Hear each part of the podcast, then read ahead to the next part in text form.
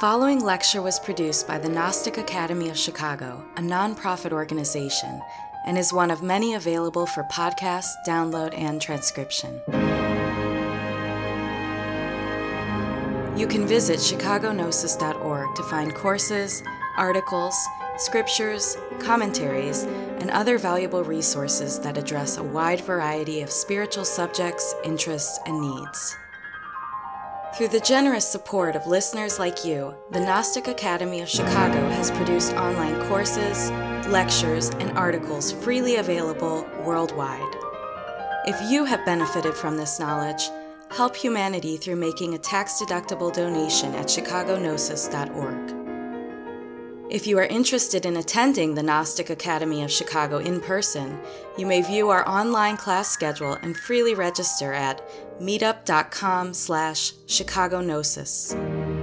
The Chicagoland Gnostic Academy provides humanity with the necessary means for transforming suffering and acquiring personal knowledge of the divine. With this purpose in mind, we now begin the lecture. May all beings be happy.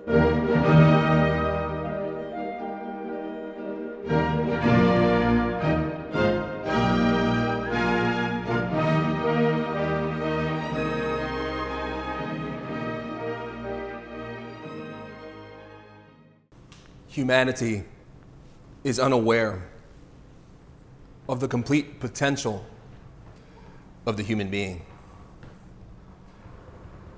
This is evident when we study religion, mystical traditions, meditation, primarily because we have beings and figures who manifested the greatest ideals of humanity compassion, selflessness, wisdom, inner strength, patience, and faith, which is a type of knowledge and experience grounded in reality, not merely in belief or a theory, but from actually knowing through experience. This is the essence of Gnosticism the Greek word gnosis, knowledge from experience, from one's firsthand account and direct perception of the truth. So there are beings who fully manifested that truth. We call them avatars, prophets, masters, enlightened ones, Buddhas, angels, gods. These are all different names, different terms that point towards one reality that we have the potential to become like that. Perfect, awake, aware. Of reality, and primarily the origins of suffering, the origins of pain, why we go through life on repeat, mechanical identified with all of the slings and arrows of outrageous fortune, to quote Hamlet. And so, through this course, we've been explaining and discussing precisely the means and the methods to overcome suffering, which, of course, relates to what we call mechanicity, the mechanics of nature. We spoke previously about the human machine, how our body is a transformer of energy, a transformer of food, air, water, but also vitamins, chemistry, principles, forces. Our human machine, when it is well, when it is balanced, knows how to maintain a state of homeostasis, of equilibrium, of health. And when we get sick, when there is a break in the mechanics of that machine, we get ill and we suffer. While this is a very specific example of our human organism, we also state that our thoughts, our feelings, and our will to act is also mechanical in most people. It is a machine. We tend to go through our day repeating the same thoughts, repeating the same, repeating the same emotions, repeating the same actions, without really comprehending how our own mind, our own thinking, our own ways of behaving produce conflict. The origin of suffering is psychological, it is internal. But sadly, many people do not ever question what the origin of suffering is. In most cases, we like to externalize. That, yes, perhaps a system, a type of politics or machinery is imposing on us. And that can be true to a degree. But the manner by which we respond to life has greater force, greater impact than anything. So when our human machine, our body, is in balance, we have health. But likewise, the mind and the heart, when they are imbalanced, when they are afflicted with negative emotions, with anger, with resentment, with anxiety, pain, fear, pride, lust, hatred. We become disbalanced beings. We are afflicted. And we go through life indulging in these negative habits, these qualities of mind, these conditions, which make us repetitive, mechanical machines. But there is a way out of suffering. This is what every religion teaches how to cease being a machine, a mechanical being, so that those energies which come to us from nature, from our food, from the water we drink, the air we breathe, the impressions we take into our mind, those become transformed with consciousness, with attention, with awareness. And in that transformation, we have understanding of life. We don't go through life suffering, repeating the same mistakes, and not knowing the origin of pain. For example, perhaps at work, a person insults us. The impression of that comment enters our mind, and then there is a transformation that occurs in the moment. Suddenly, we have a surge of emotion, a surge of thought that this person insulted me. It could be pride, but also it can be anger. This is an egotistical reaction. It is a condition of mind that we typically don't question. We don't look at the origin of that process, of that mechanicity, of that machinery. So that to that person we respond, or better said, we react unconsciously with anger or resentment or criticism. And then suffering continues. This is the concept of samsara in Buddhism cyclical existence, cycling, repetition, being on repeat like a broken record. But there is a way out of those types of situations and sufferings to cease being mechanical, where in the moment that person says a negative word, insults us, says something painful. But if we were awake, aware, as a soul, as a consciousness, we can see and understand that the person who insults us is in suffering.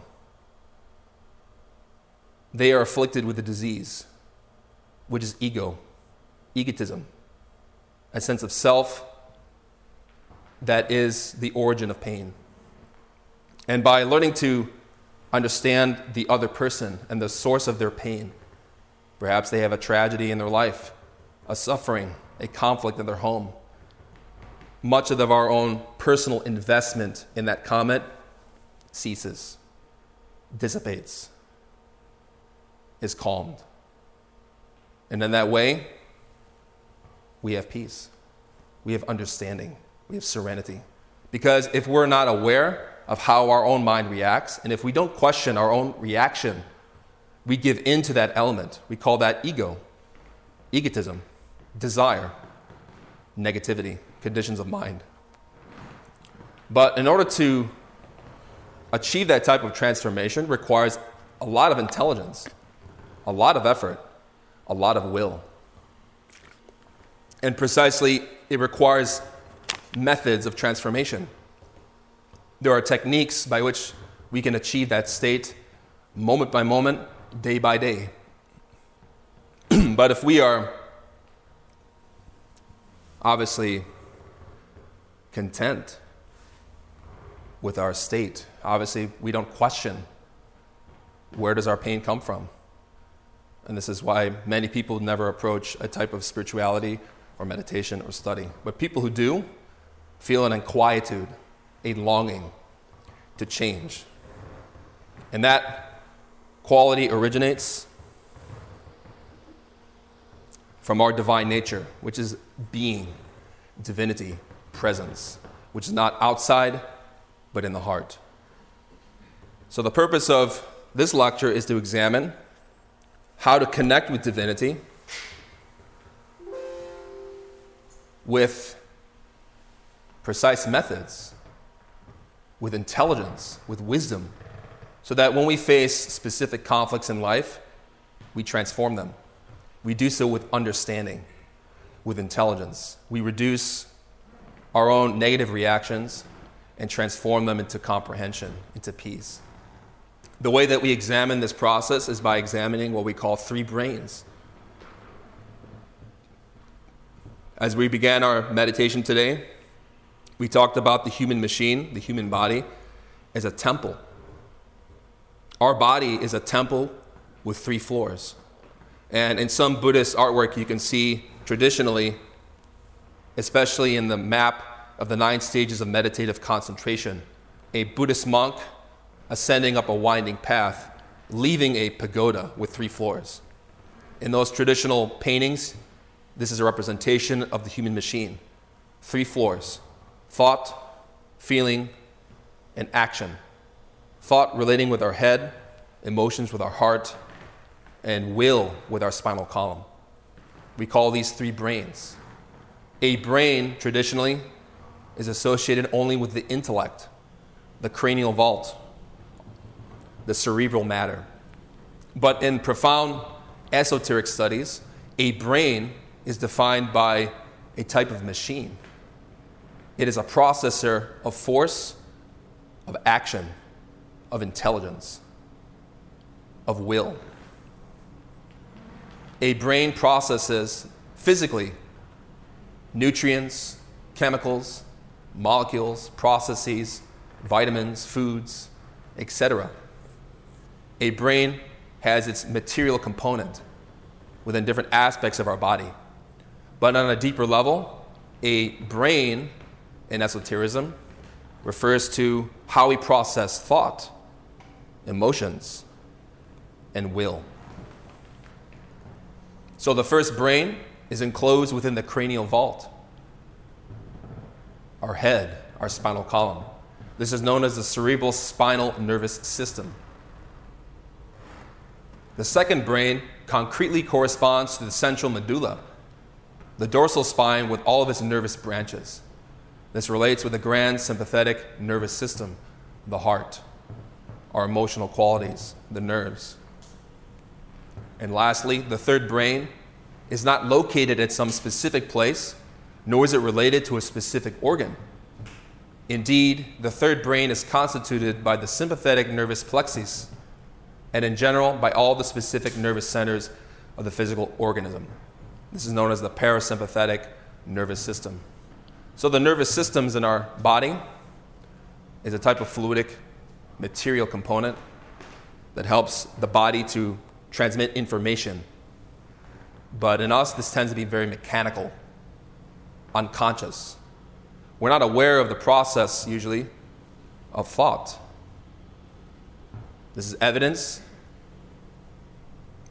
in our daily life. In most cases, we tend to think mechanically. We're washing dishes, we're thinking of something else. We're on the L, we're riding the train, we're thinking of other things. And then if we were to snap to attention in the moment, we forget what we were even thinking about. The mind was wandering, our thoughts were elsewhere. Likewise with emotion, the emotional brain, the heart. We are processing emotions and feelings, and sometimes we may not be even aware of why we are sad or upset or angry or anxious, but that we are compelled by this mood in the emotional center without knowing why. And that means that we are profoundly asleep. We don't know why we think what we do, why we feel what we do, and also in relation to the, the third brain, the motor instinctive sexual brain, which is the spine, the sexual organs, and the base of our head or base of our neck. We usually don't understand why we act in certain ways. And this can be evidenced by extreme cases, such as in a crisis. In a moment, we have to act, respond to a very serious situation. But perhaps we mistakenly behave in the wrong way. We make an error. And later we reflect why did I do that? Why did I act mistakenly in that instant? And we may feel remorse, pain. So, these three brains, these three machines, the intellectual brain, the emotional brain, the motor instinctive sexual brain. These are mechanical instruments that can process negative qualities of mind, or if these centers are pure, can reflect divinity.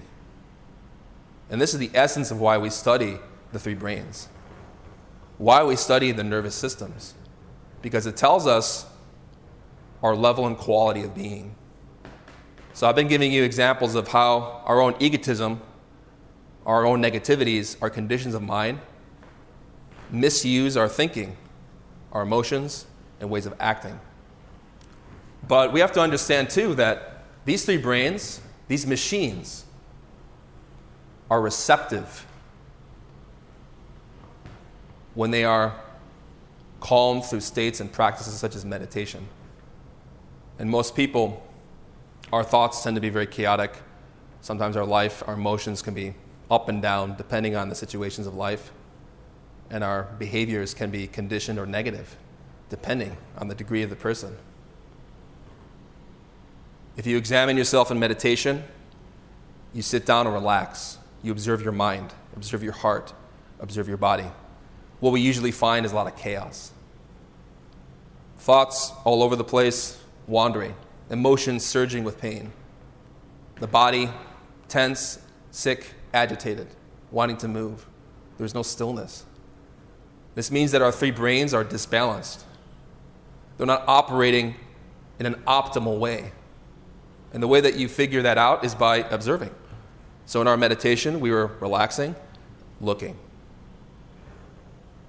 That means that our consciousness, our soul, our essence, our Buddha nature, is actively looking inside at the origin of thought, the origin of feeling, the origin of will or impulse. Not trying to repress the mind, the heart, the body. Not trying to justify what we see either, to feed it, to strengthen it, but looking. This is the key of awareness, which many teachers like Eckhart Tolle, many Buddhist philosophers, many Muslim, Christian, Jewish mystics all point towards. They all teach that we need to observe our human machine, observe the origin of our qualities of being, so that by looking at them, we can see is this thought correct? Is this emotion correct? Is this action correct? And so when you work to look inside, we start to awaken perception. This is the meaning of religion to awaken consciousness, to awaken the soul. So that by first acquiring serenity of mind, heart, and body, we learn to access types of experiences which are not normal, not accessible to the average lay day or lay person. These are mystical experiences, these are connections with the divine. Because in the meditation, we're looking to calm the mind. The mind, when it's clear, like a lake, when there is no rippling of thought or agitation. Likewise with the heart and the body. And when you physically fall asleep, let your body rest, but your consciousness is awake. You can experience states of being in the dream state, but not dreaming, not unconscious, but to be awake in that world so that one can communicate with what divinity and or religions call divinity, whatever the name. In that way, we acquire knowledge and intelligence, understanding, experience. But to do that, we have to take care of our human machine, our nervous systems, eat well, drink good water, take care of our body, exercise, meditate, relax the body, relax the mind, relax the heart. Learn to observe and be aware throughout the day at what reactions emerge in us in relation to certain situations. And in that way, we transform our state.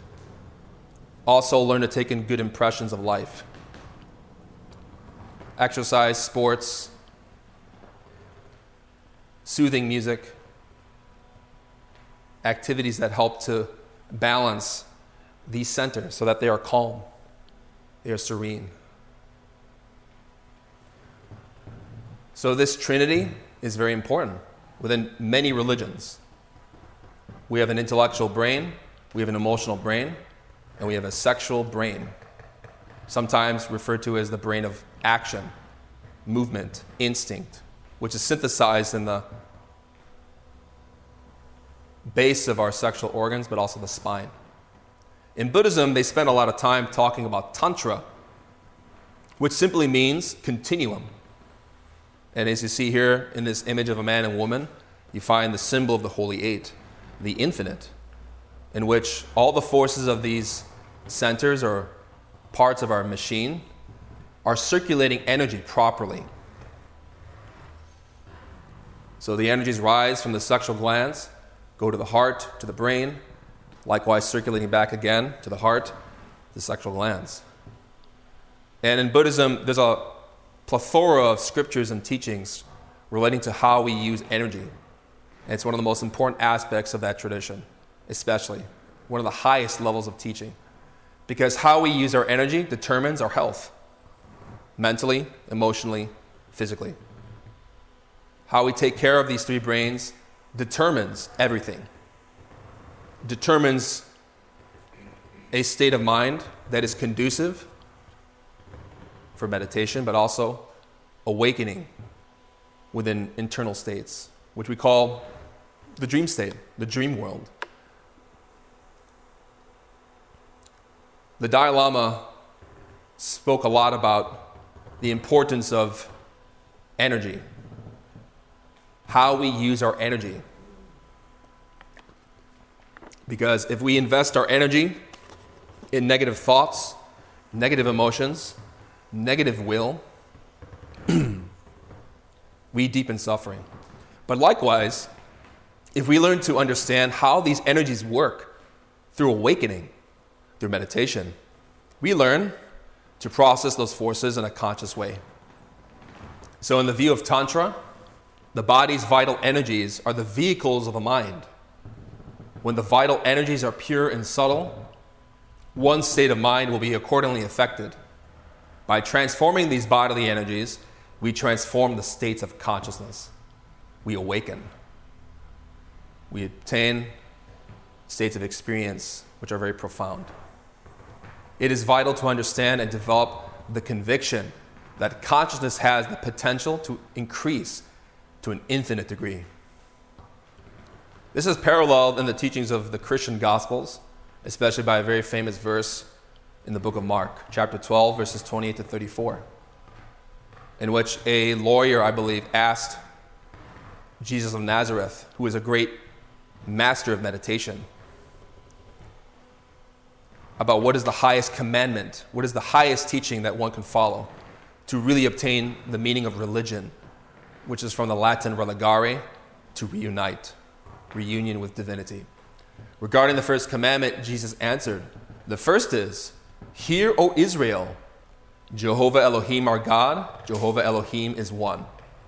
So that term, Jehovah Elohim, is Hebrew, refers to the teachings of Jewish mysticism called Kabbalah, which we study in this school and also in our courses.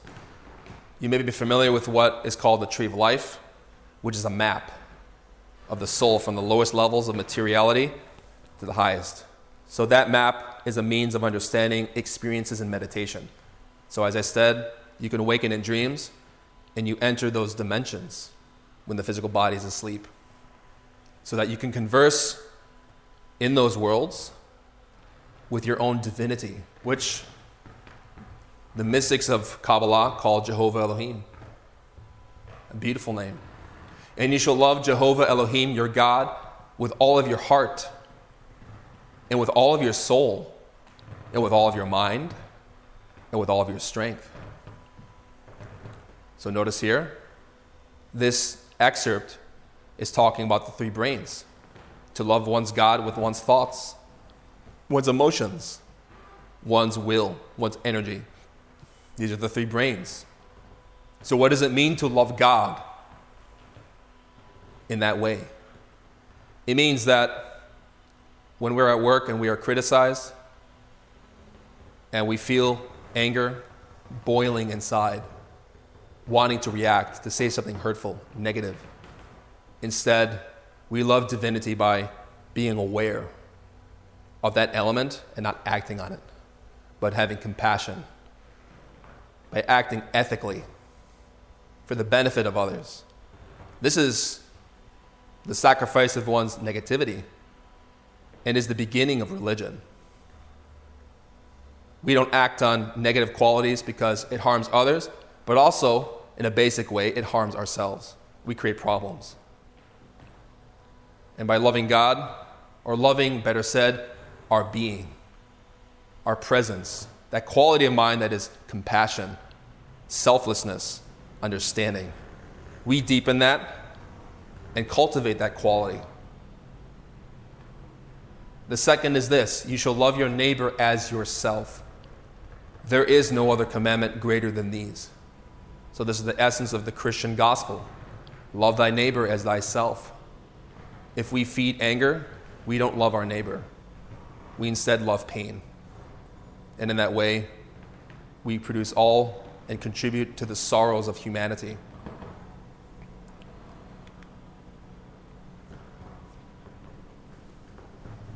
So it's important that we understand that the three brains in ancient cultures were always cultivated, were always developed in a balanced way.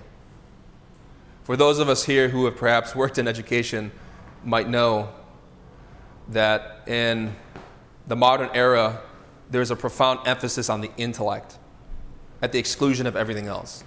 And this is the great problem with academic knowledge today. It does not take into consideration the need to balance everything the emotions and our body in harmony.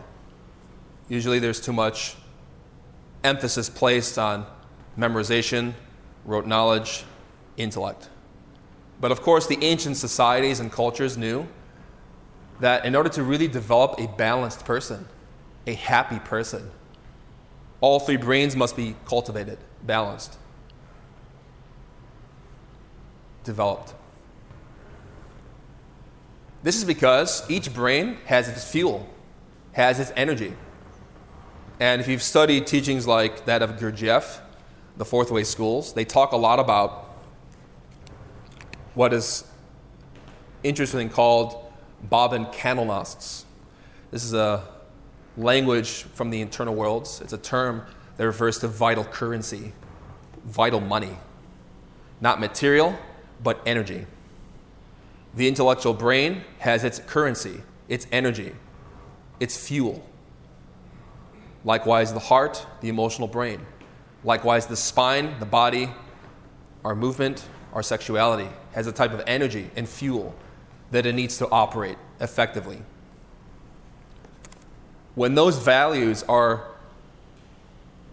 abused or spent, then the car doesn't drive, doesn't operate well. So if the intellectual brain is abused, meaning too much energy is being spent in the mind through too much intellectual activity. That produces mental imbalances, sicknesses, diseases such as schizophrenia, delusional disorders, qualities of mind that are very common in this humanity. Likewise, with the heart, if the emotions are churning with negative qualities,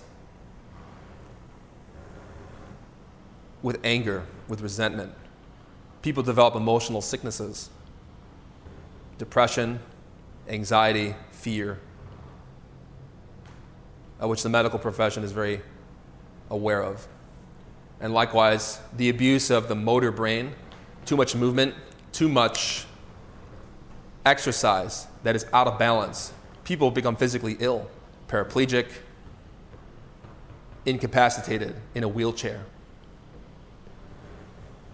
So the ancient societies, whether of Greece, Rome, Chaldea, Babylon, Babylon, these cultures knew in their heart, in their origins, that the three brains must be balanced, must be harmonized.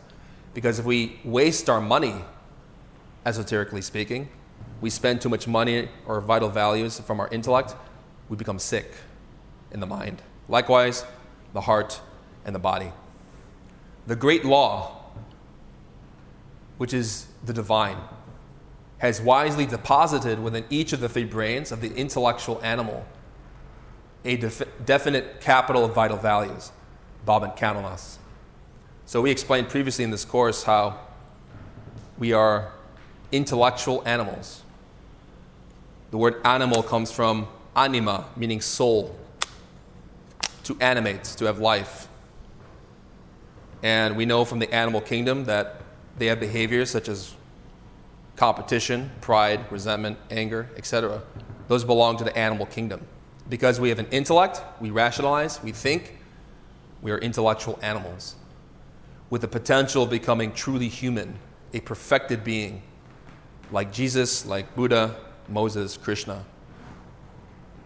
Saving such capital prolongs life, whereas squandering such capital produces death. Even if this seems incredible, the truth is that within each person, death is processed in thirds. It has already been demonstrated completely that every illness has its basis in one of the three brains. So we explain this how abusing the mind relates, to mental illness, emotional illness, physical illness. The basis of a fundamental education, a spiritual education, lies in the intelligent cultivation of the three brains. In the ancient mysteries of Babylon, Greece, India, Persia, Egypt, etc., students receive direct integral information for their three brains by means of precepts, dances, music, etc., intelligently combined.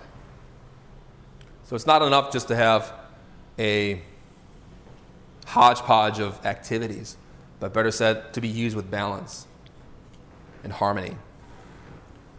This is the origin of ancient theater, Greek theater, even British theater, or exercise, sports, competition,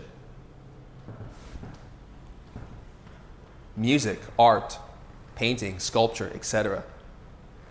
The theaters of ancient times were part of education.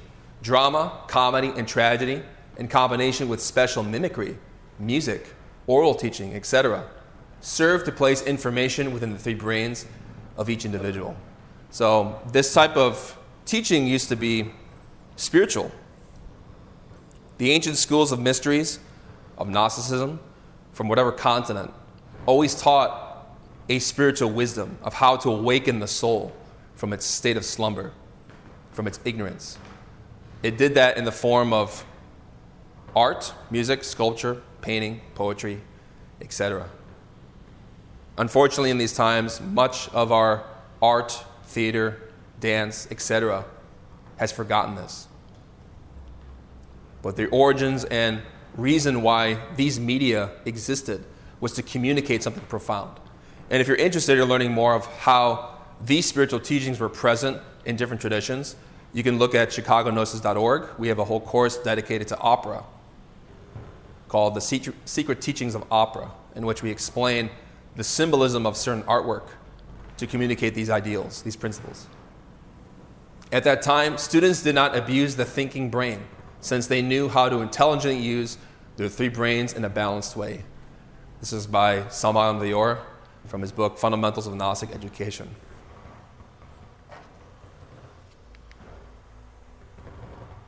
So, again, the human machine is made of thought, feeling, and will, impulse, instinct. We spoke previously about ego, egotism, desire, the mind. The word ego in Latin means I. And of course, in modern pop psychology, we like to think that someone who has a big ego is somebody who is very proud or likes to put themselves before others. But in esotericism, the word ego is more profound. And in fact, relates to everybody. The sense of self that says me, myself, I, my feelings, my culture, my race, my identity, my sexuality, my beliefs, my theories, my politics. Me, myself, I. That is ego, the sense of self we have now. Egotism, ego, the sense of identity we have is conditioned, unfortunately. But there is a way to transform that mechanicity those negative qualities into something creative, something intelligent that is for the benefit of oneself and others. So the I operates through our three brains. Sometimes we refer to this as five centers, as we explained in the previous lecture the intellectual center, the emotional center, and then through the spinal column, the motor, instinctive, sexual centers. Movement relates to our spine at the top. Because if someone is injured at the top of their spine, they can't move, they can't act, they have no ability to operate well. You have instinct at the base of the spine, which is related to our animal inheritance, our animal past. Animal qualities like pride, resentment, etc. Survival instinct. And then sexuality relating to our glands. Three brains, five centers. So our ego, our I, exercises control over the five inferior centers of the human machine. So, as we stated, our own negativity, our conditions, our egotism, uses our thoughts, feelings, and will to operate. Of course, in those examples I provided you, when we react to life in a negative way, in a conditioned way, it's because of ego. So the ego is operating through our heart, through resentment, but also has thoughts. This person wronged me. And then the will to act, the will to behave, to respond with criticism. So notice that ego, each desire, each fault, has its own thinking, its own feeling, its own will, its own ways of behaving. And we also explained that the ego is not one, it is not an individual self, but it is multiple. Every defect, pride, resentment, anger, fear, lust, desire, is a multiplicity. It is a fracturing. This is very easy to see in ourselves if we're honest. In one moment, we may love somebody, in the next moment, we hate them. We like to attribute that quality to an individual identity and this is the, the failure of Western philosophy to think that the self is unitary. This is a big mistake, which the Eastern religions and traditions understand is, is, is at fault. Because in Buddhism, they always talk about samskaras, kleshas, veils, conditions of mind, aggregates, defects. Pride is a different ego, fear is a different ego, hatred, etc. These are senses of self that don't have any order. And if you observe your mind, if you pay attention, you can see that process in yourself. Not pleasant to recognize that we are a multiplicity, but it explains many of our own contradictions. But of course, there's a way out to acquire what we define as genuine individuality, which is sacred. Real individuality is like that of a prophet, a self, a being that has no errors, no faults, no anger, no pride. They disintegrated the ego. And this is the meaning of the great religious battles within Christianity, Judaism, Islam, between God above and the devil below. This is not just about something external, but something psychological. Because anger is a demon, pride is a demon, fear, resentment, the seven capital sins, whatever we want to refer to that as, is demonic. And therefore, we have to learn to eliminate those faults, comprehend them, so that we no longer go along with the mechanicity of life, suffering in those states. Because when you eliminate egotism, you extract the soul. You free the genie from the Aladdin's lamp in order to perform miracles in your state of mind. Because when anger is eliminated, we develop sweetness and serenity. When lust is eliminated, we develop purity of body and mind. When pride is eliminated, we develop humility. When we, de- when we annihilate anger, too, we also develop compassion. So, when the ego dies, the soul is born. This is the Christian allegory of resurrection.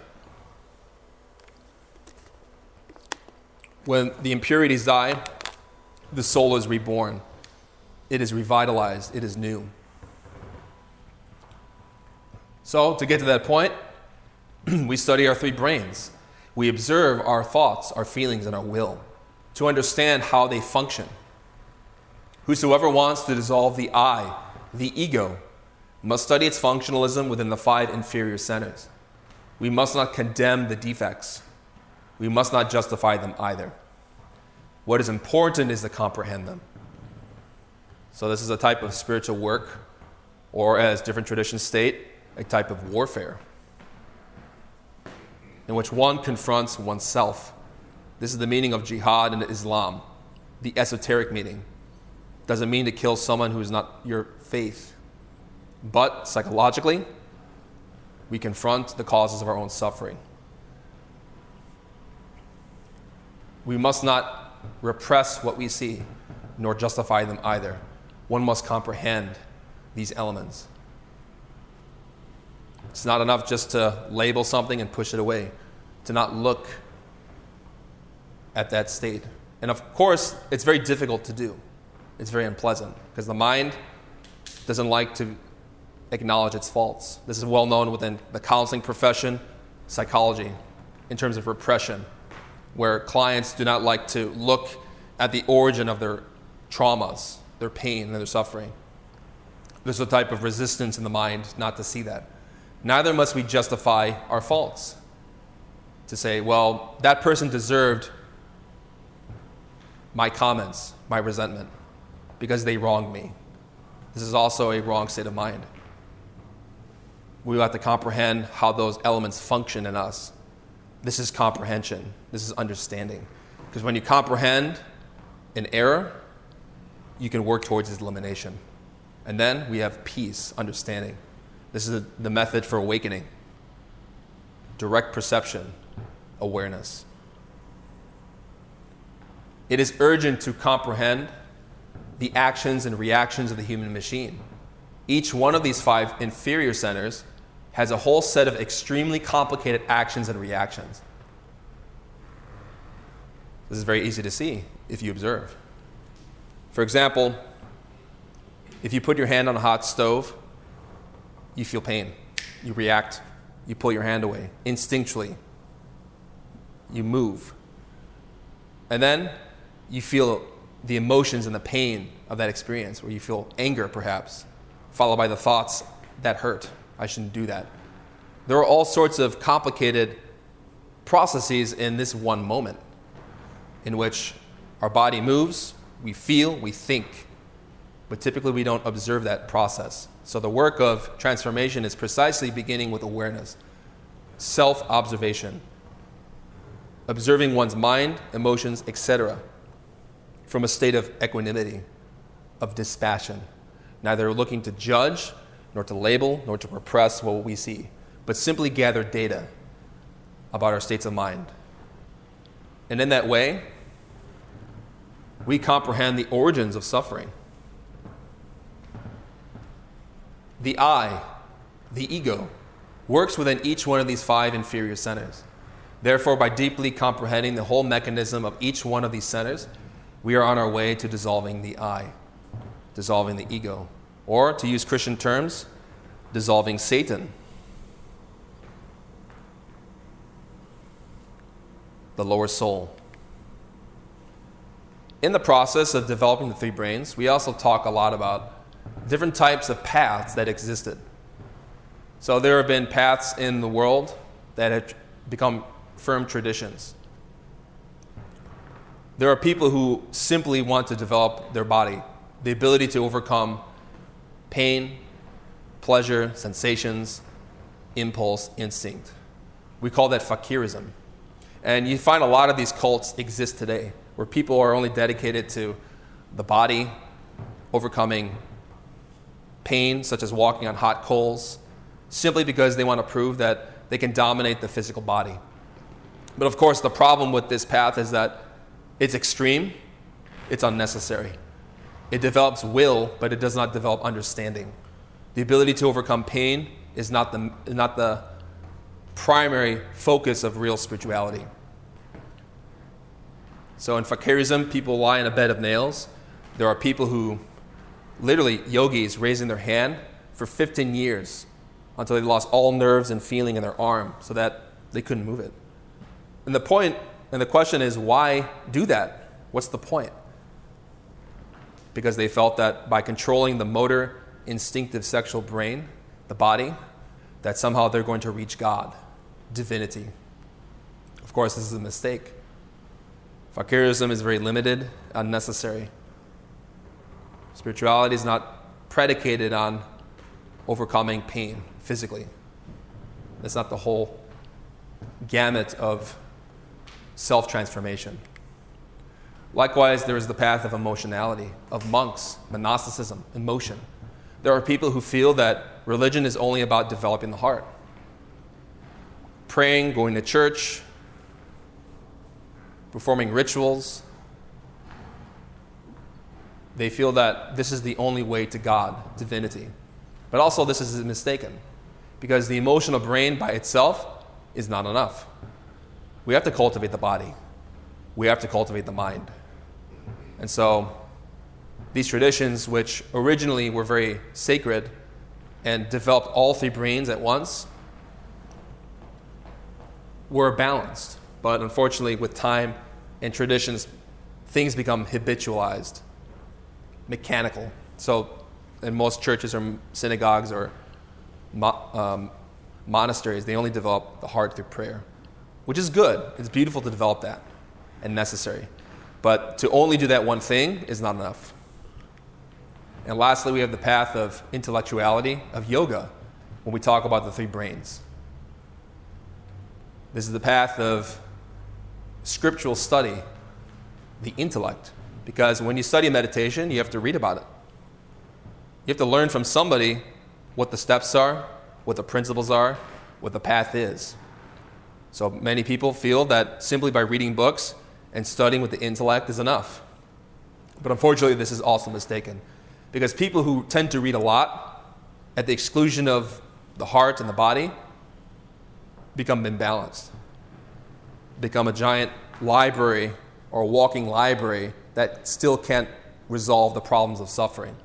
Because having a lot of intellectual knowledge doesn't make one wise. Instead, knowledge that is applied to practice is wisdom, is essential. And so these three paths relate to the three brains. These are the lower paths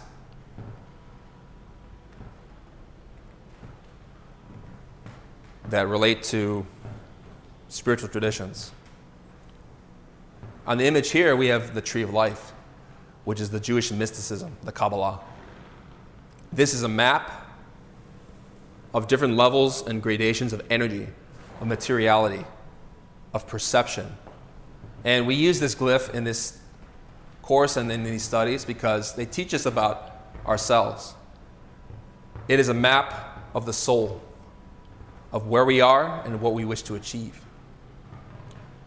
And so this image can be used to interpret any tradition, any religious cosmogony. It is associated typically with the science of numbers. So you notice that there are 10 spheres here three trinities and one sphere below at the, at the bottom. If you're familiar with Christianity, we know that they're very identified with the Trinity itself, which we call Father, Son, Holy Spirit. Or, to use Egyptian terms, Osiris, Horus, Isis.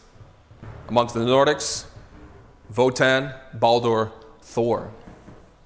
These are principles, not people. These are forces, these are energies that exist inside of us, which we can learn to cultivate if we know how. Below that trinity, we have seven spheres, which are very important for our practical development. At the bottom, we have our physical body, physical energy. We also have vital energy, creative energy, sexual energy. We have emotional energy. We have mental energy. We have energy related to volition or will. Then we have energy relating to consciousness, conscious perception. And then we have the spirit, spiritual force. And the term spirit in strict esoteric language is being, is divinity. It is the divine in us, the highest or one of the highest forms of force, which we seek to practice and develop through our exercises that we have in this tradition. So it's important to remember that while we want to balance our three brains, we want to use the energies well, that simply holding on to energy is not enough. Saving energy is not enough. So we talk a lot about in alchemical traditions, European traditions, how one must become hermetically sealed according to Hermetic philosophy.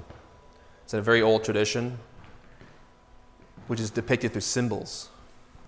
Hermeticism means to not let out any energy at all neither to waste energies of the mind, the body, or the heart.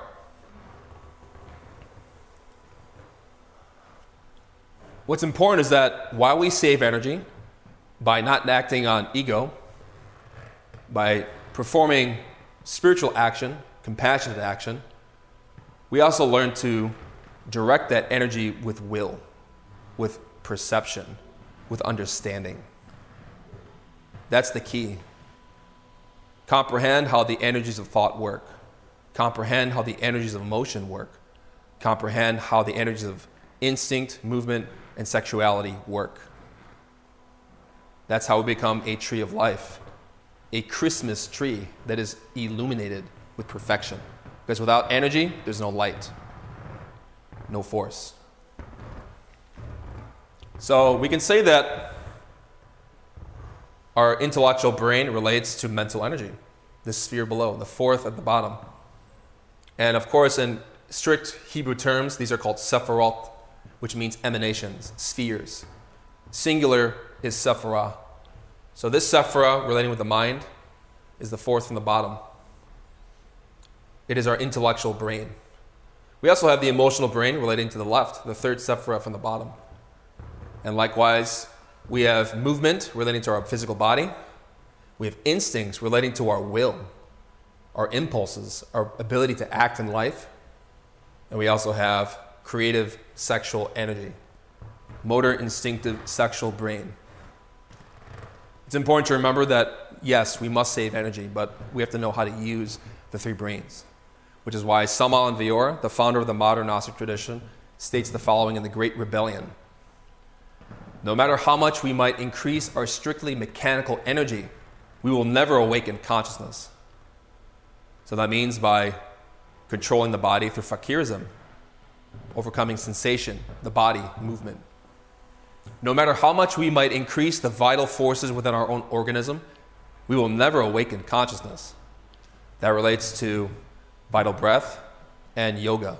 If you're familiar with yoga, they talk a lot about pranayama interchangeable nostril breathing, in which you circulate vital force, prana, in Sanskrit, meaning life, the life energy throughout your body, your mind, your heart. It's not enough just to work with that energy, to circulate it. It's important, but it's not the entirety of what one must do to obtain yoga. Many psychological processes take place within, our, within us without any intervention from the consciousness. This relates to emotion, the heart. So notice that consciousness is not the body, it's not physicality. People like to think superficially in American culture and also abroad that we are the body, that our appearance determines who we are. And sadly, this is what many people believe. But the reality is that we are not the body because we operate in the body. People often look at others and say, I wish I could look as beautiful as that person. It means that we are not the body because we're thinking outside of that. Neither are we the vital energies that we have in, in us. We need vital energy to operate, to be awake physically. Sometimes in the morning we have more energy, or in the evening we feel tired. That relates to our vital forces. And likewise, our emotions, our emotional energy, we tend to invest a lot of identity into.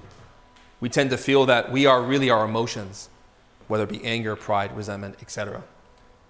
However, in strict spiritual terms, our emotions are not the consciousness, the soul. The soul is even deeper than those qualities. So many psychological processes take place within us without any intervention from the consciousness. And this is something we have to discover for ourselves by obser- observing our mind, our heart. However great the disciplines of the mind might be, mental energy can never achieve the awakening of the diverse functions of the consciousness. Meaning, reading a lot, studying a lot, having a lot of theory and knowledge in the mind. It's good, it's important, but it's not the totality of what we need to awaken the soul. Even if our willpower is multiplied infinitely, it can never bring about the awakening of the consciousness. So it's admirable that one has a lot of will in life to uh, survive and to thrive. But having will is not enough. Will has to be directed by our inner spirit. As Jesus said, Father, if it be possible, take this cup of bitterness from me, but not my will, but thine be done. So we have the will to go up towards higher states of being or to go down. Depends on our actions. But even if we have a lot of willpower in life, it's not exclusive of the other spheres. Willpower is important, but even that must be directed and balanced. Because notice that willpower, volitional energy, is at the very center.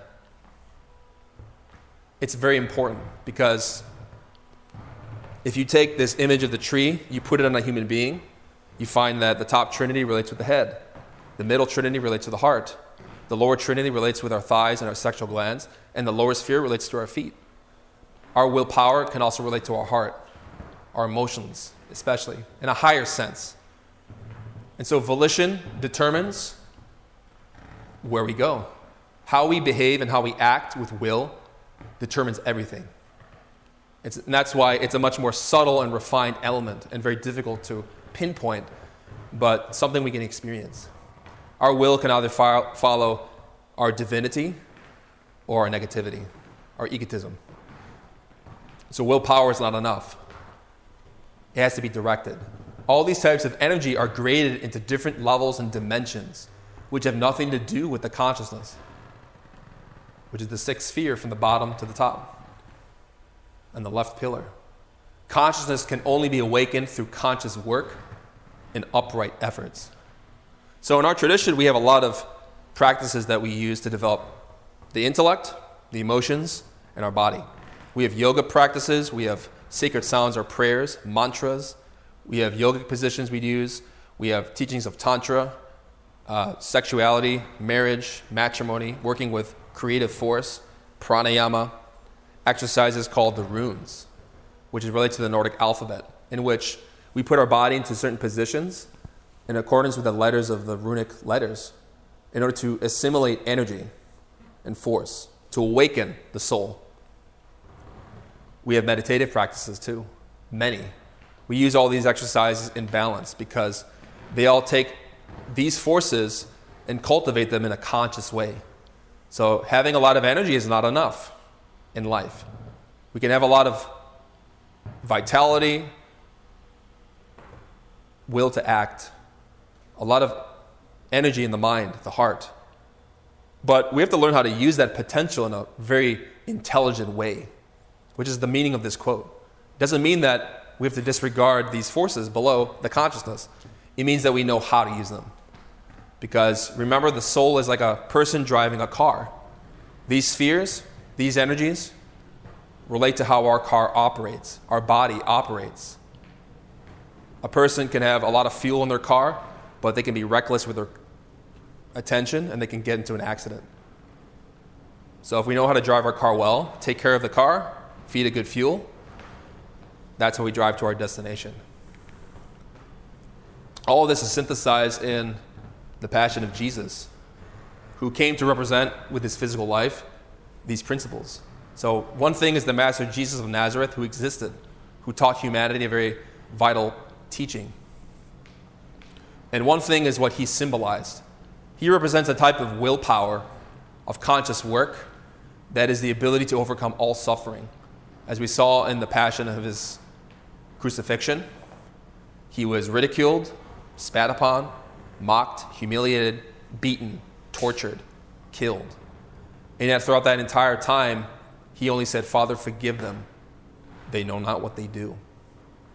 So he was very conscious, had no pride, no anger. And he was showing a type of work that overcomes adversity. So perhaps in life we have our own passion to go through, our own crucifixion, which is very painful, where we face ordeals and circumstances that are very difficult. But by learning to develop compassion, eliminate mistaken states of mind, we balance our three brains. In the book of Matthew, chapter 16, verse 24, you find the principles of the three brains represented. Then said Jesus unto his disciples, If any man will come after me, let him deny himself, take up his cross, and follow me.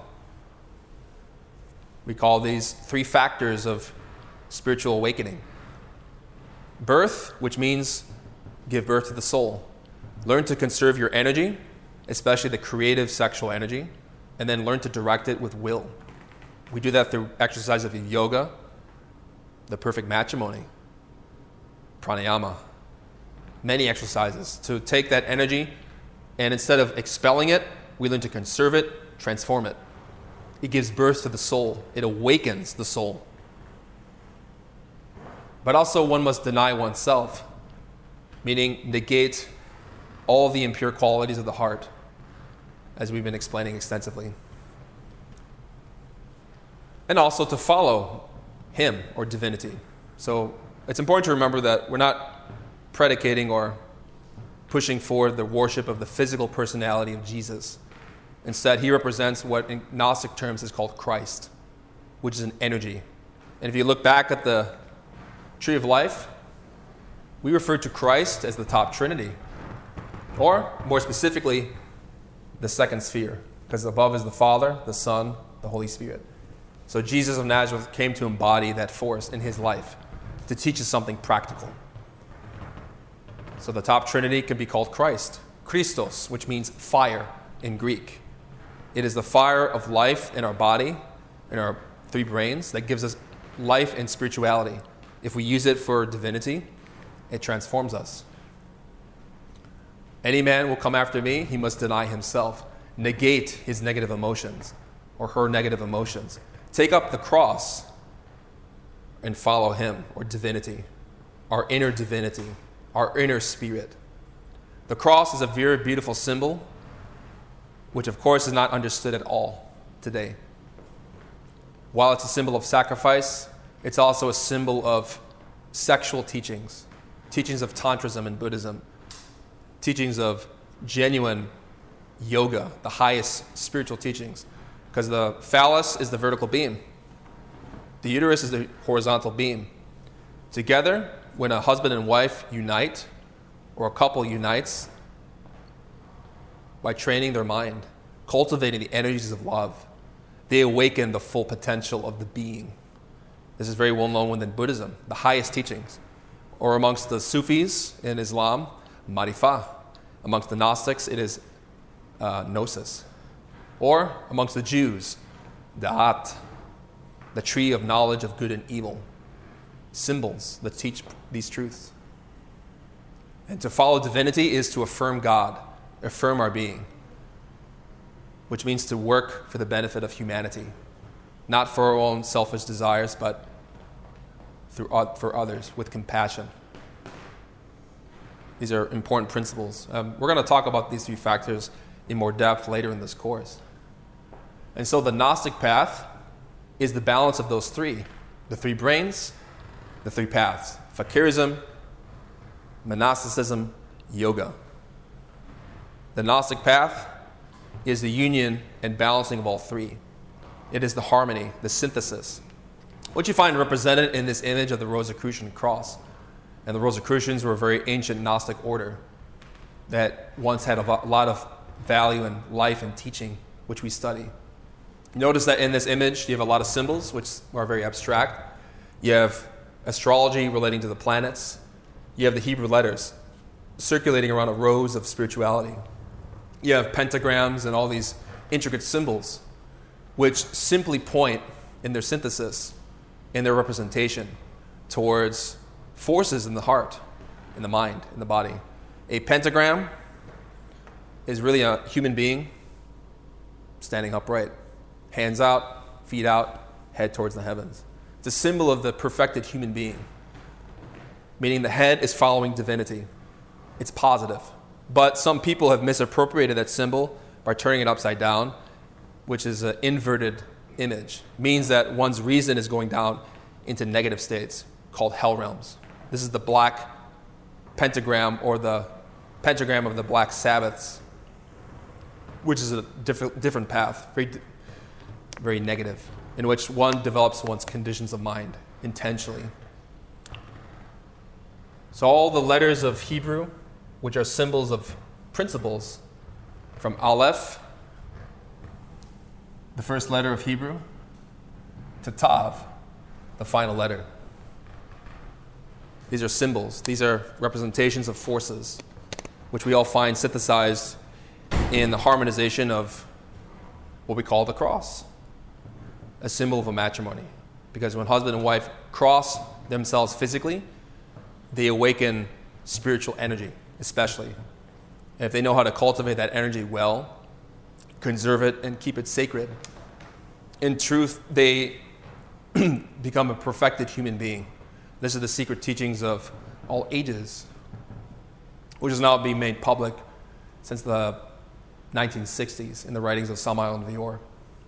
This is the path of Taoism, balance, harmony. The Tao path includes three paths, according to Samael Aun Weor in his book, The Perfect Matrimony. And the Tao itself is the fourth. Much has been said about the four paths. We Gnostics travel along the fourth path in full consciousness. So during the sexual act, we transmute or transform the brutal instincts of our physical body into willpower. So this is a term that's very interesting transmutation, transformation.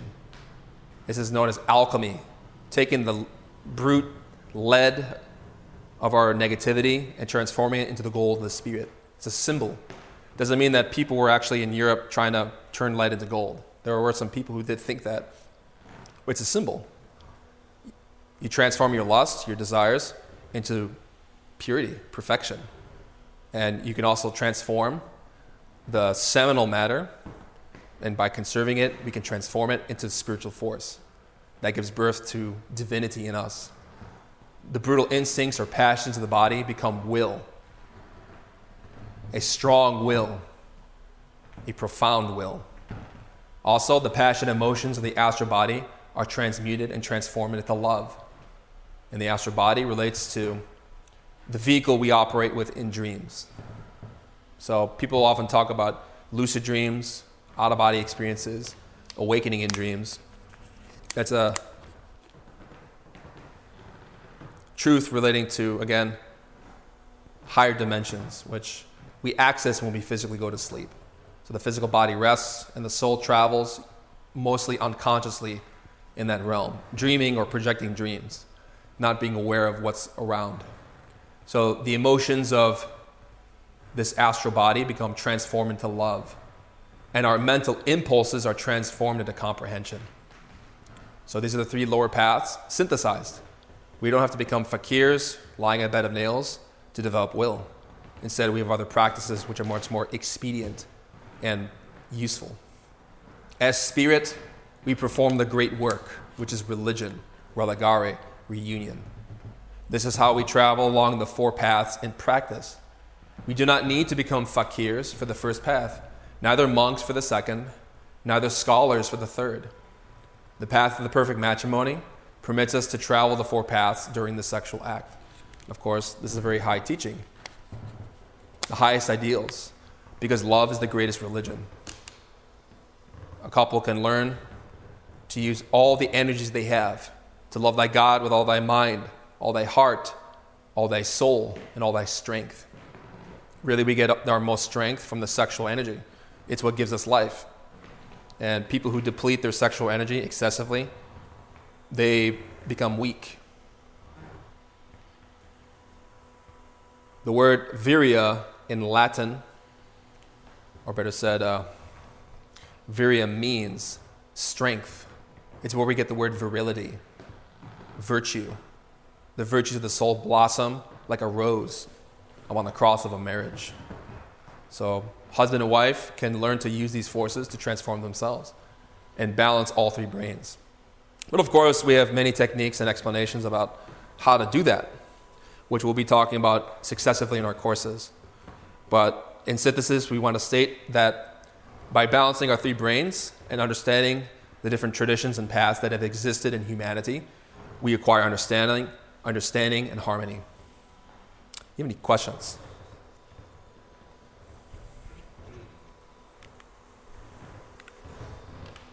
Yes. So I do a lot of academic work, and sometimes I do feel that kind of intellectual depletion that you're talking about, but then, you know, I'm able to keep going through that. So how, how does esotericism kind of explain that second wind? Yeah. So the second wind symptom relates to basically when you use too much energy in one brain, unfortunately, that brain, because it's depleted, has to get energy from somewhere. So what it does is that it steals energy from the other centers. And that gives one a second wind, which you feel revitalized, re energized. You're able to get back into work to do whatever one is focused on. But that type of high is, in reality, negative because we were tired an hour ago, but then suddenly we have more energy and we become hypermanic sometimes, where you feel like you have more energy, you have to keep working. That's because the mind, the intellect is depleted and it starts stealing fuel from the sexual center. And the sexual energy is the most powerful. Literally, it is the ability to create a human being, to create life. But it's like rocket fuel, it belongs in its center, in its form of modality and operation. if you put rocket fuel into a car, the car will be destroyed. And so, gradually, people who abuse the intellect keep losing their energy. They start stealing energy from the sexual center until it finally, over time and successively throughout their life, or even other lifetimes, destroys the mind. Does that work in another direction? Like, you know, can I deplete my sexual energy and then steal energy from other centers in that way? I mean, is that harmful too? or- Yeah, so, and that's, that's also the reality too. If we lose this sexual energy and don't conserve it, that throws everything in balance. And of course, this is the original sin mentioned in the Bible uh, eating from the tree of knowledge of good and evil, which has a lot of profound symbolism and, and hidden meanings, which we can explain. But in synthesis, if we deplete our, the energy that gives us life, it means that one is going to be weaker, spiritually speaking. And so that center will steal energy from the other centers. But you got to think of the sexual energy like a type of really the foundation of everything that we are. Because we come into existence through the sexual act, that force. Now,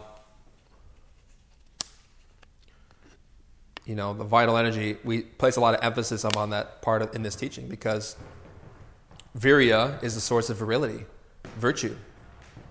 That energy is literally the force that animates.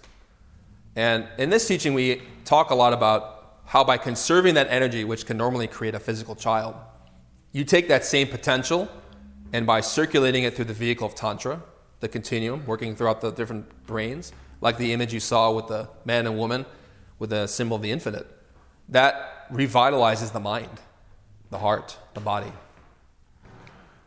There's a lot more science coming out now. Uh, people who've been studying the role of continence or chastity, which doesn't necessarily mean abstention from sex.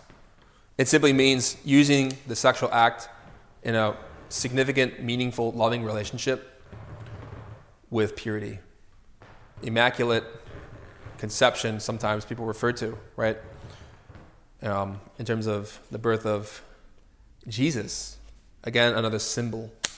While the birth of Jesus was something physical, he represented something profound for us.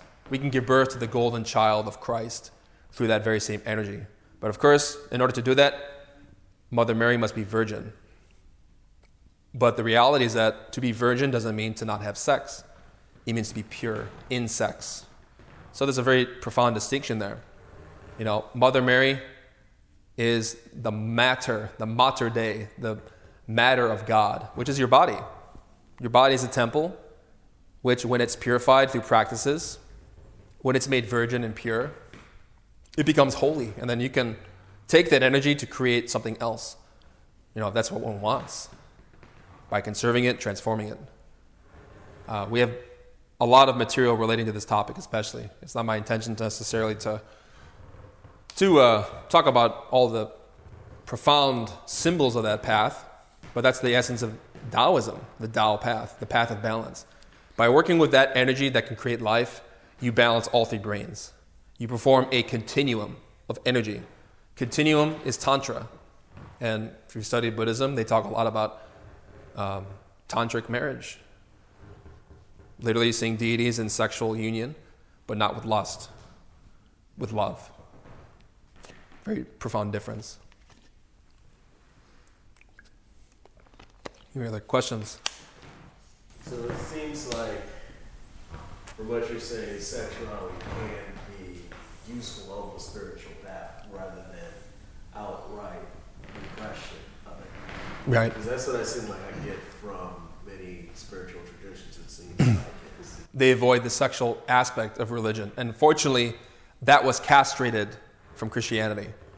But Jesus said, That which is born in the flesh is flesh, that which is born of the spirit is spirit. You can create a child physically through the act that everybody knows, but through alchemy, to fuse oneself with God, one can, in a marriage, cultivate that energy in a sacred way. So uh, it's sad people reject that part of their teaching, which is in Judaism, Christianity, Islam, every tradition. So I invite you, if you're interested in learning more about the symbolism of those traditions, we have different texts available. You can read them here or purchase them here, but also you can go on gnosticteachings.org, which has a lot, every, all the books we have here, especially the perfect matrimony, you can go online and read. Talks about all of that. You know, we like to be very specific. That's the one part of religion that's been missing is how to use that energy. It's never been taught publicly because it wasn't allowed. It's such a volatile and powerful thing to use that energy that it's been kept secret for millennia. But now we live in a very different era in which this information is allowed to be given openly, accordance with divinity. Since the 60s, especially, the sexual revolution, interesting enough. So I invite you to study that if you're interested. Yeah, so that seemed like that went from the, when you talk about the sexual revolution, like, okay, we're free from the repression, but then it seems like you burn yourself out. Yeah, The other extreme, right? And in a, And I've noticed that with myself. I grew up in a very conservative church type of thing. It was hardcore Pentecostalism and then there was Catholicism, so you got more back to Catholicism. Yeah. yeah, And but then there's been but then I had my time when I was in the military where I had a little bit more choice outside the home, and and then it, and then it, it, I discovered yeah the, the, the, there's this other side to it, Yeah. and then it seemed like I noticed I can burn myself out as well. Yeah. And the thing, the reality is that, according to every tradition, sexuality is the door to liberation, but also the door to hell. Because it is the most powerful element we carry. We can create life with it. It is the power of divinity to create. And so there are two ways to use that force, which sadly monasticism avoids. That tradition originally knew the sexual teachings, and, and they practiced in secret with, their, with other nuns. A monk would train individually, doing energy exercises to learn to train themselves before they got married. And they were brought together with a nun, monk and nun, working together, but in secret. Because it's such a scandalous thing for people to think about. It's a stone of stumbling and a rock of offense, according to Peter, the stone of the Gnostic church, patar in Latin. So that is the teaching that has been cut out. But now we teach openly because it's the essence of religion. Literally, man and woman uniting together is a form of union, religare. And if they love each other and learn to conserve that power, they can turn water into wine. And that's the first miracle of Jesus is at a wedding. Husband and wife. The waters of the creative energy can become the wine of God in your spine, rising up. Some traditions call it kundalini. Some people call it the fire of Pentecost. Beautiful symbols. So wouldn't you say that there's actually three ways? So one is to not use sex at all to repress it. One is an overindulgence where it's abuse, almost in a uh, lustful way. And then this middle path, you know, the Tao you're talking about with sexual alchemy, Yes. where the sexual act is engaged in, but in a way of um, working with that energy consciously in purity and transforming that energy. Yes. So kind of not just two ways, but there's a, a middle path. Yes. Thanks for correcting me because in that image I had of Jesus with the deny yourself, bear up your cross, and follow me relates to this teaching. There are people who like to justify all the types of animal behavior that exists in relation to sex through pornography, sadomasochism, behavior that's really degenerate and causes a lot of suffering for humanity. But then there are people who like to repress sex, saying, oh, that's filthy, it's all disgusting, I want nothing to do with it. Two extremes. Neither are right. Neither of them are the path of balance. To balance the three brains, one has to know how to use that energy in a sacred way, neither by justifying lust or repressing lust, but looking at it directly, transforming it Transforming lust into love. transforming lust into chastity as well. Chastity means purity. It doesn't mean abstention from sex. This is a confusion created by people who hate sexuality because they usually from lifetime to lifetime they go to extremes. Indulging in lust, repressing it. Indulging, repressing.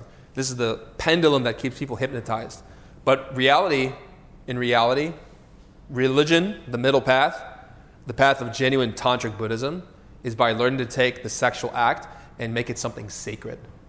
It doesn't have to do with going to church or synagogue or mosque or believing in a tradition or being repressive.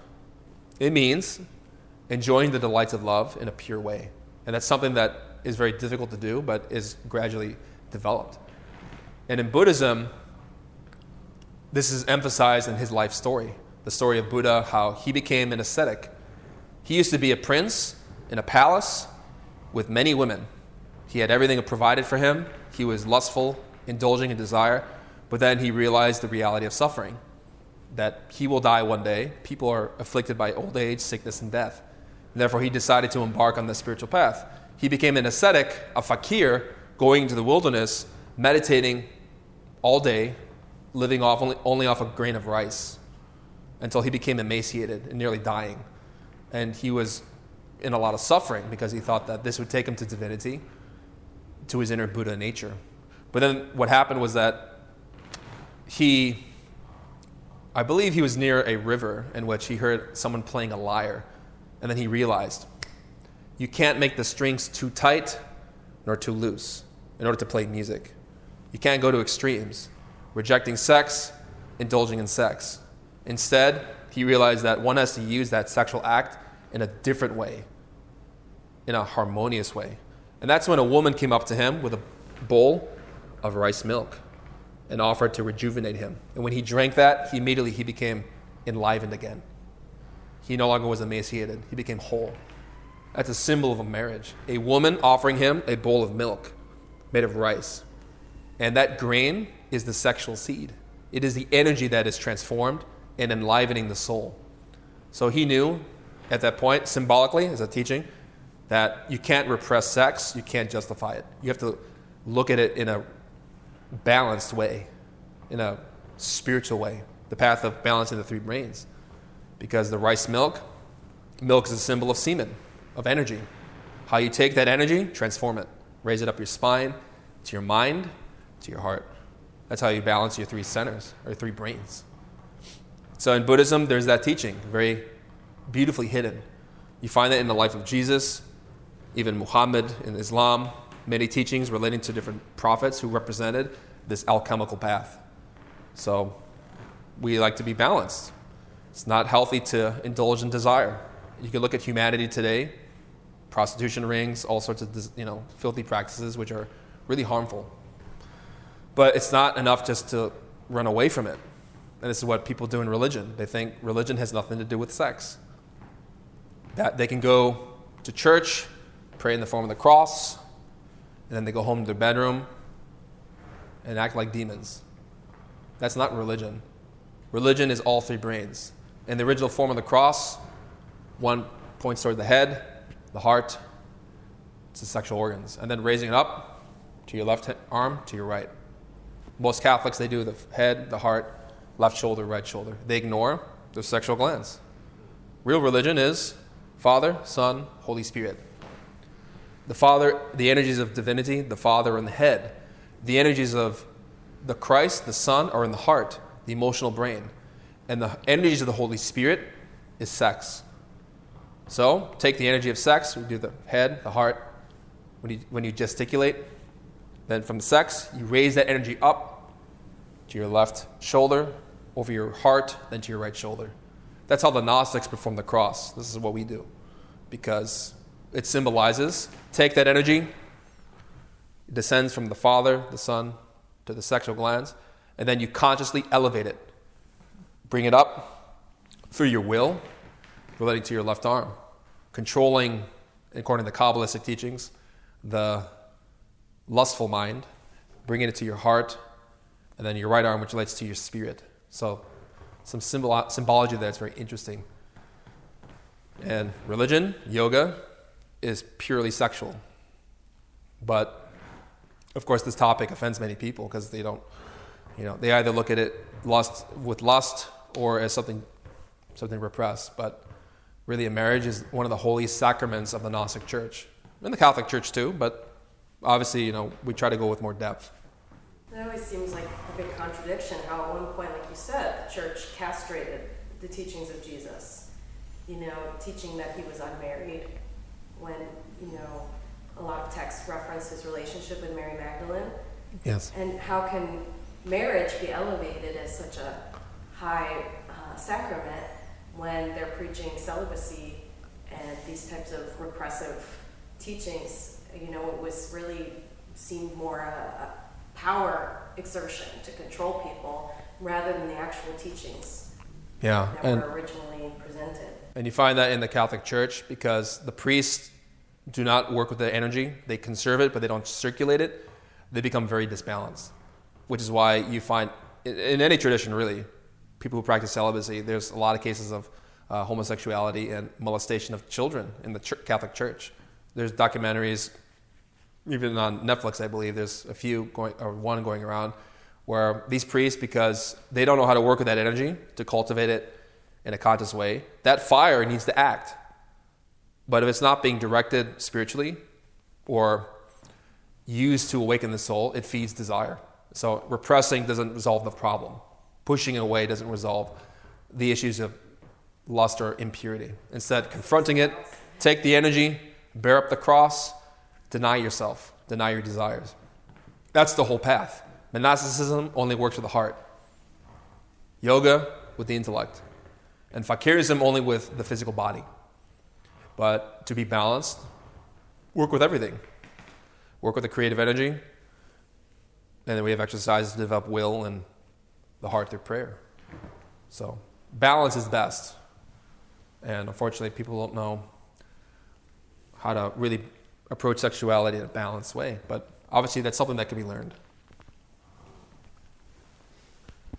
That does, and that's interesting because, I mean, I'll read a lot of the things too, like, I investigated orthodoxy for a period of time as well, because of the greater depth of spirituality in orthodoxy. Yes. And you will get a lot of the, where they'll talk about the monk being the highest order of being, this is the one who's configured to Christ. Yeah. You know, the monk. Yeah, and and it's in any tradition. Every tradition likes to say we have the knowledge and we have the way.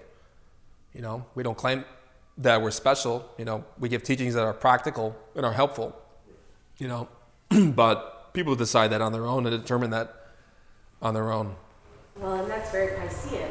So we talk in this tradition about the Aquarian era, which began around the 60s, and that now, you know, teachings which used to be secret in the Piscean age have become the era of open knowledge, you know, the water of knowledge flowing, brotherhood. And so it used to be that people would go into these secret kind of schools, these mystery schools, and learn these types of teachings, as, as the instructor was pointing out here about, you know, working individually as a monk or a nun, and then in secret, you know, performing this sexual union in ancient times that wasn't shown publicly because it would have been scandalous. But in the Aquarian era, this knowledge became open, so no longer do we have to, you know, run off to the woods or the cave or the secret esoteric temple in the pyramids to, to learn this stuff. But, um, you know, many traditions cling to the way that it always used to be without the actual essence of that knowledge, the secret, the esoteric part of it still being alive in those traditions. Now we have the shell and the forms and the empty kind of rituals, which seem beautiful and attractive to us, but always seem to be missing that fire, which is, you know, Christ and the Holy Spirit and, you know, the, the living energy of religion, which seems to have, you know, kind of disappeared from many traditions. I mean, I can sense it in the mass that there is something to it energetic level. Yes. But then it's like, what do you do after you leave and it's done? Exactly. Now, Dion Fortune, who wrote a lot of esoteric books, stated that the reason why the Catholic Church has existed for so long is because it performed Mass in Latin. And those prayers in that language are very powerful because Latin is a sacred mantric language, one of the languages of God amongst the many Hebrew, the runes, and Nordic, Sanskrit, Arabic, Chinese, many languages have a powerful element that can invoke energy. So that serves like a conduit in which, through those mass or those masses and prayers, in which divinity comes down from the superior worlds and is present there. But the problem becomes what to do with that energy, as you said, because those priests can attract and invoke God, but because their three brains are not circulating energy well, God can't enter into them. Because if they don't work with the creative energy, they can't awaken. So if you remember that quote using the tree of life, no matter how much we increase our strictly vital energy, it'll never produce the awakening of the consciousness. Because saving energy and being celibate is not enough. You know, you can save that energy, but if you don't direct it, it goes nowhere. And in fact, that energy will be misused. It'll be fortified or used to fortify desire. So your three brains are a conduit. That's how you form Tantra, the holy eight in your spine.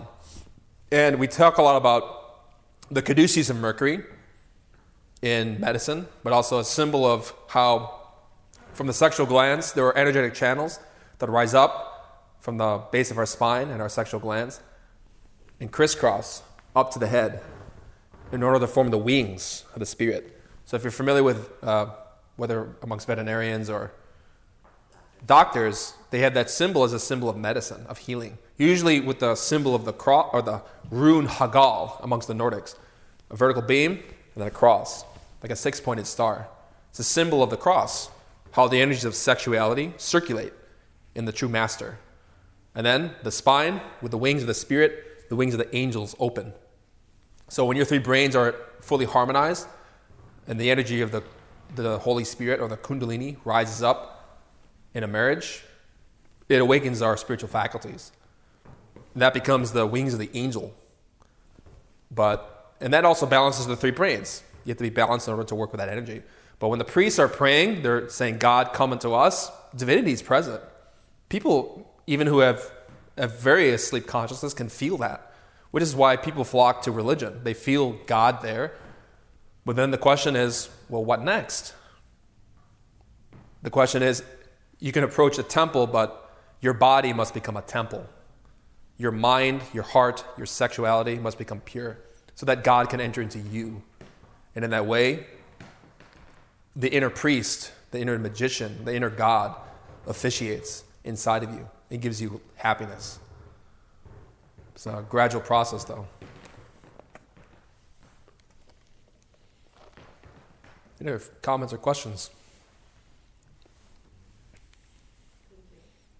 I invite you to study chicagognosis.org, but also gnosticteachings.org, where you can study more about this topic, especially in The Perfect Matrimony by Samael Aun Weor. I thank you for coming.